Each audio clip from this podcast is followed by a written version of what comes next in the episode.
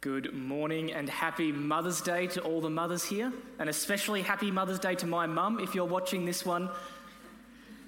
My name is Nathaniel. I'm, I'm, part of the team here at BPCC, and it's my honour and privilege to, to lead us through this powerful passage today. But first, I have a question for you. Have you ever completely misunderstood a really significant situation? Uh, misunderstandings happen. They're generally quite funny in hindsight. Uh, one such misunderstanding, which comes to mind for me, happened five years ago, almost, almost to the day actually, uh, shortly after the game Pokemon Go was first released. Now, uh, Pokemon Go, when it came out, was a really big deal. I jumped on it with all my friends. If you're not familiar, uh, Pokemon Go is a game of Pokemon. Essentially, you run around in real world locations trying to access these monsters, which can only be accessed when you're at certain real world points. Uh, now, one night, uh, five years ago, I was, I was at home and I saw that somewhere nearby was a Charizard, which at the time was one of the rarest, most powerful Pokemon in the game. And I went, I've got to get that. So I hop in my trusty VZ Commodore, start driving up the street, you know, drive up, pause, check, it's not there, cool. Drive up, pause, check a bit closer, that's, that's good, that's good, that's good. Now, I was so engrossed in looking for this Charizard that I didn't stop to consider the fact that an old VZ Commodore slowly driving up the streets at night, stopping next to houses, continuing on again. It looks a little bit suspicious. Um, and another member of the neighbourhood did think this was quite suspicious. So as I uh, approached the park where I realised this Charizard must be, uh, a big old ute pulled out from another, from another house and started following me up the street. Uh, so I, I realise it's in this park. I stop, I get out of my car, I head into the park, which retrospectively would have looked a lot like trying to jump someone's fence through the park. and this, this ute pulls up to me, big ute, big bloke in the ute, and I get this very brusque, Oi, you're right there, mate. Now, the situation could have gotten a lot more tense, uh, probably more violent as well. Fortunately, a quick flash of my phone uh, showed him that I was just a nerd playing Pokemon, hunting something super rare. Um, as the situation diffused, uh, went off, tried to catch it. Unfortunately, I did not catch it, I'm very sad to say. However, I can say that I now have nine Charizards. So, win win win in the end. Now, another larger, far more significant misunderstanding is how our passage opens today. Uh, the world transforming event of Pentecost is misunderstood, mistaken uh, as a bunch of drunks getting a bit rowdy. And we see this misunderstanding resolved in a particularly compelling way in today's passage. Now, we're continuing our sermon series in the book of Acts. Uh, Acts is like Jesus, the sequel. It tells the story of what happened after Jesus ascended into heaven. In week one, we saw Jesus give a promise to send another helper, the Holy Spirit, to be with his disciples forever. Last week, we saw the fulfillment of this promise at the day of Pentecost. Adam walked us through what happened at Pentecost and the significance of Pentecost.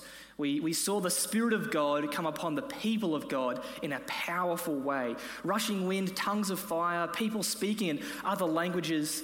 Uh, a powerful scene which led to the misunderstanding uh, that some people in the crowd thought these nutcases running around speaking all sorts of languages were drunk. Uh, and that's where the passage left off last week. Today, we're looking at what happened immediately afterward.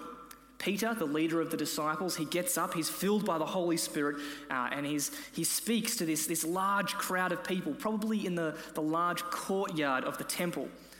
And he preaches what is often described as one of the greatest sermons of all time, the sermon which launched the Christian church.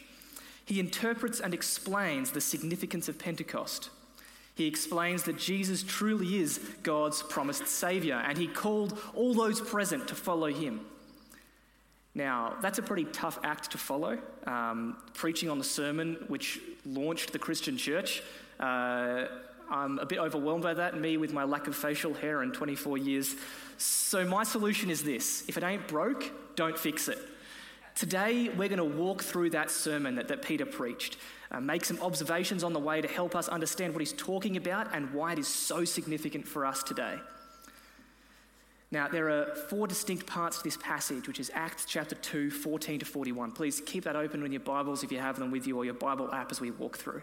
Four distinct sections. Three, which explain what God has done for us through Jesus and by sending the Spirit, followed by a call to action, how we then should respond to what God has done for us. Now, the first of those areas is, is the power of God. The first thing that Peter responds to is this accusation that the disciples are drunk. So he stands up to set the record straight and to explain the real significance of what is happening. He says that what was happening was actually predicted, prophesied by God through his prophets a long time ago. We read, Then Peter stood up with the eleven, raised his voice, and addressed the crowd Fellow Jews and all of you who live in Jerusalem, let me explain this to you. Listen carefully to what I say. These people are not drunk as you suppose. It's only nine in the morning. No, this is what was spoken by the prophet Joel. In the last days, God says, I will pour out my spirit on all people. Your sons and daughters will prophesy. Your young men will see visions. Your old men will dream dreams. Even on my servants, both men and women, I will pour out my spirit in those days, and they will prophesy. Now, Peter quotes here from Joel 2, it's an Old Testament prophet. This prophecy, written hundreds of years earlier, describes how God's Spirit would one day be poured out on God's people, accompanied by a, range of miraculous signs. And this is what happens. Peter points to this to, to prove that God, not alcohol, was responsible for, for the events, the strange occurrences that they were seeing. Now, last week, Adam unpacked for us the meaning of Pentecost itself and, and the importance of the Holy Spirit being poured out on God's people, why that's so significant. I'm not going to repeat that, double up with him today, but if you missed it, I'd really encourage you to check it out online later on this afternoon. Our church uh, website, bpcso.com.au, or on YouTube as well. It's, it's available for you to have a look. But in short, the Holy Spirit is God dwelling among us. God filling us with His power, uh, giving us His presence so that, that we can serve Him faithfully, so we can be used by Him to build His kingdom. And the Holy Spirit is given to everyone whose faith is truly in Jesus. It's generally not as dramatic as it was that first morning, though, but we all need the guidance of the Holy Spirit if we're to get anywhere in our Christian lives. Uh, Adam read a, a, quote by a pastor called Ray Ortlund last week, which I'd love to, love to share again. He says, The Spirit of God is not a performance enhancing drug for Olympic Christians. The Spirit of God is the indispensable necessity for any real Christianity at all. And that prophecy from Joel 2 painted this picture quite well of all people sons, daughters, young and old men, servants, both men and women, receiving the Holy Spirit. God has poured out his Spirit on his people so that we may serve others, to be witnesses to Jesus, to build God's kingdom. So, the first point of Peter's sermon tells us that Pentecost wasn't unexpected or random. It was promised many, earlier, many, many years earlier by God. It means we've received God's power to carry out God's mission. But the prophecy doesn't just speak about the pouring out of the Holy Spirit. Uh, verses 19 to 21 quote a part of that prophecy which points to what comes next, to the end of the world, to the end of time. There's some serious apocalyptic language happening there, uh, and it all is driving home verse 21 and all who call on the name of the Lord will be saved. Now, if I was there hearing that, this, this gripping thing, this crazy science happening, I would want to find out more about this Lord and, and how to call on his name.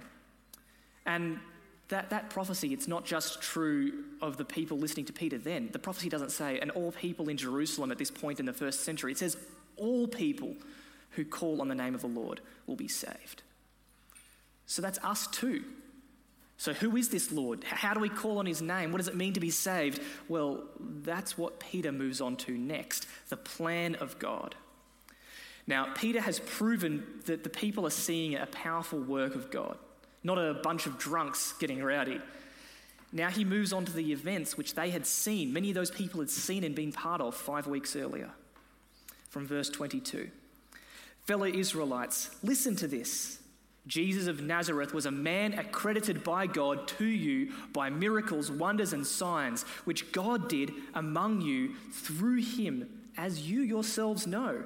This man was handed over to you by God's deliberate plan and foreknowledge, and you, with the help of wicked men, put him to death by nailing him to the cross. But God raised him from the dead, freeing him from the agony of death because it was impossible for death to keep its hold on him. You know that feeling when someone says, told you so, and they were right? Uh, it's, it's a pretty bad feeling, makes you feel a bit silly. Imagine being one of those residents of Jerusalem in, in the audience there, listening to Peter and realizing last month they had literally screamed for the blood of the Savior of the world. That, that would make you feel beyond silly. That would make you feel probably deep shame. But Peter shows that Jesus' death was part of God's plan, it happened with God's foreknowledge. Jesus knew exactly what he was going to do, and he went to the cross willingly for us, for his people. He, he saw these events, we, we saw these events in, in our last series, The Week That Changed the World, which you can also go back and, and check out online if you missed it. And it wasn't only Jesus' death which God had planned, when Jesus was crucified and buried, evil rejoiced, thinking that it had won. But then God pulled the greatest comeback of world history. Jesus defeated death, he rose from the grave. And Peter points to a prophecy written by David, which said that this would happen.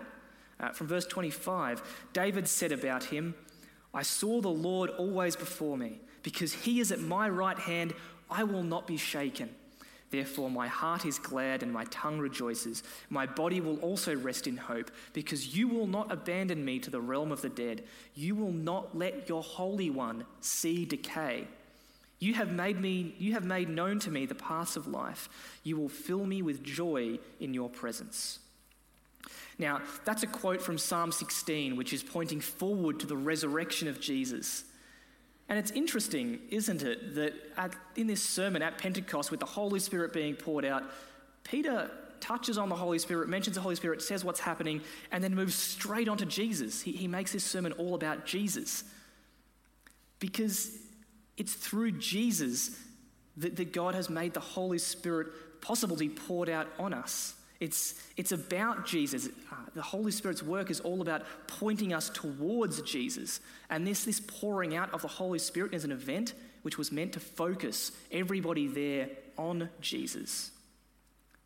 Because Jesus' death and resurrection is the reason why the Spirit and this closeness with God that we have is possible. Uh, the Spirit is with us to, to grow us to be more like Jesus, to, to use us to point others to Jesus. The Holy Spirit's work is about pointing to Jesus. And that's why we talk about Jesus a lot more than we talk about the Holy Spirit. Theologian J.I. Packer, he calls this the floodlight ministry of the Holy Spirit. A floodlight isn't there to draw attention to itself. A floodlight lights up something else so that it can be seen and appreciated. In the same way, the Holy Spirit lights up Jesus, points to Jesus so that he can be seen and he can be appreciated and he can be believed. And that's why Peter now zooms straight onto the, the death and resurrection of Jesus in his sermon, because that was the plan of God so that we could be saved. It's the focus of the Spirit's ministry to point people towards Jesus. And so the question now is how does this happen? How, how, how are we pointed to Jesus? Where, and where is Jesus? All the crowd at, at the time had, uh, many of them had seen Jesus in the months or even years earlier. So where is he now? What's, what's he doing? This is what Peter speaks to next in, in the third section of his sermon the presence of God. Now, many people in the crowd would have assumed that the Psalms quoted by Peter were not about Jesus, but that they were about David, you know, the one who wrote them. But Peter shows that they could only be about Jesus. We're now at verse 29. Fellow Israelites, I can tell you confidently that the patriarch David died and was buried, and his tomb is here to this day. But he was a prophet and knew that God had promised him on oath that he would place one of his descendants on the throne. Seeing what was to come, he spoke of the resurrection of the Messiah, that he was not abandoned to the realm of the dead, nor did his body see decay. God has raised this Jesus to life, and we are all witnesses of it. Exalted to the right hand of God, he has received from the Father the promised Holy Spirit and has poured out what you now see and hear. For David did not ascend to heaven, and yet he said, The Lord said to my Lord, Sit at my right hand until I make your enemies a footstool for your feet. Therefore, let all Israel be assured of this God has made this Jesus, whom you crucified, both Lord and Messiah. So these prophecies, they can't be about David because they talk about someone who's defeated death. And as Peter astutely observes, David had been dead and buried for almost a millennia by then. In fact, his tomb was, was right over there. Uh, a, a, monument actually exists in the traditional location of, of the tomb of David in modern day Jerusalem, even. It's simple enough logic. The bloke's over there, he's been dead for a long time, obviously hasn't defeated death. So Peter then brings in another prophecy which can't be about David. Uh, that final quote there was Psalm 110, verse 1. It speaks about a Lord being placed at the right hand of another Lord. And Peter states that this is about Jesus seated at the right hand of God.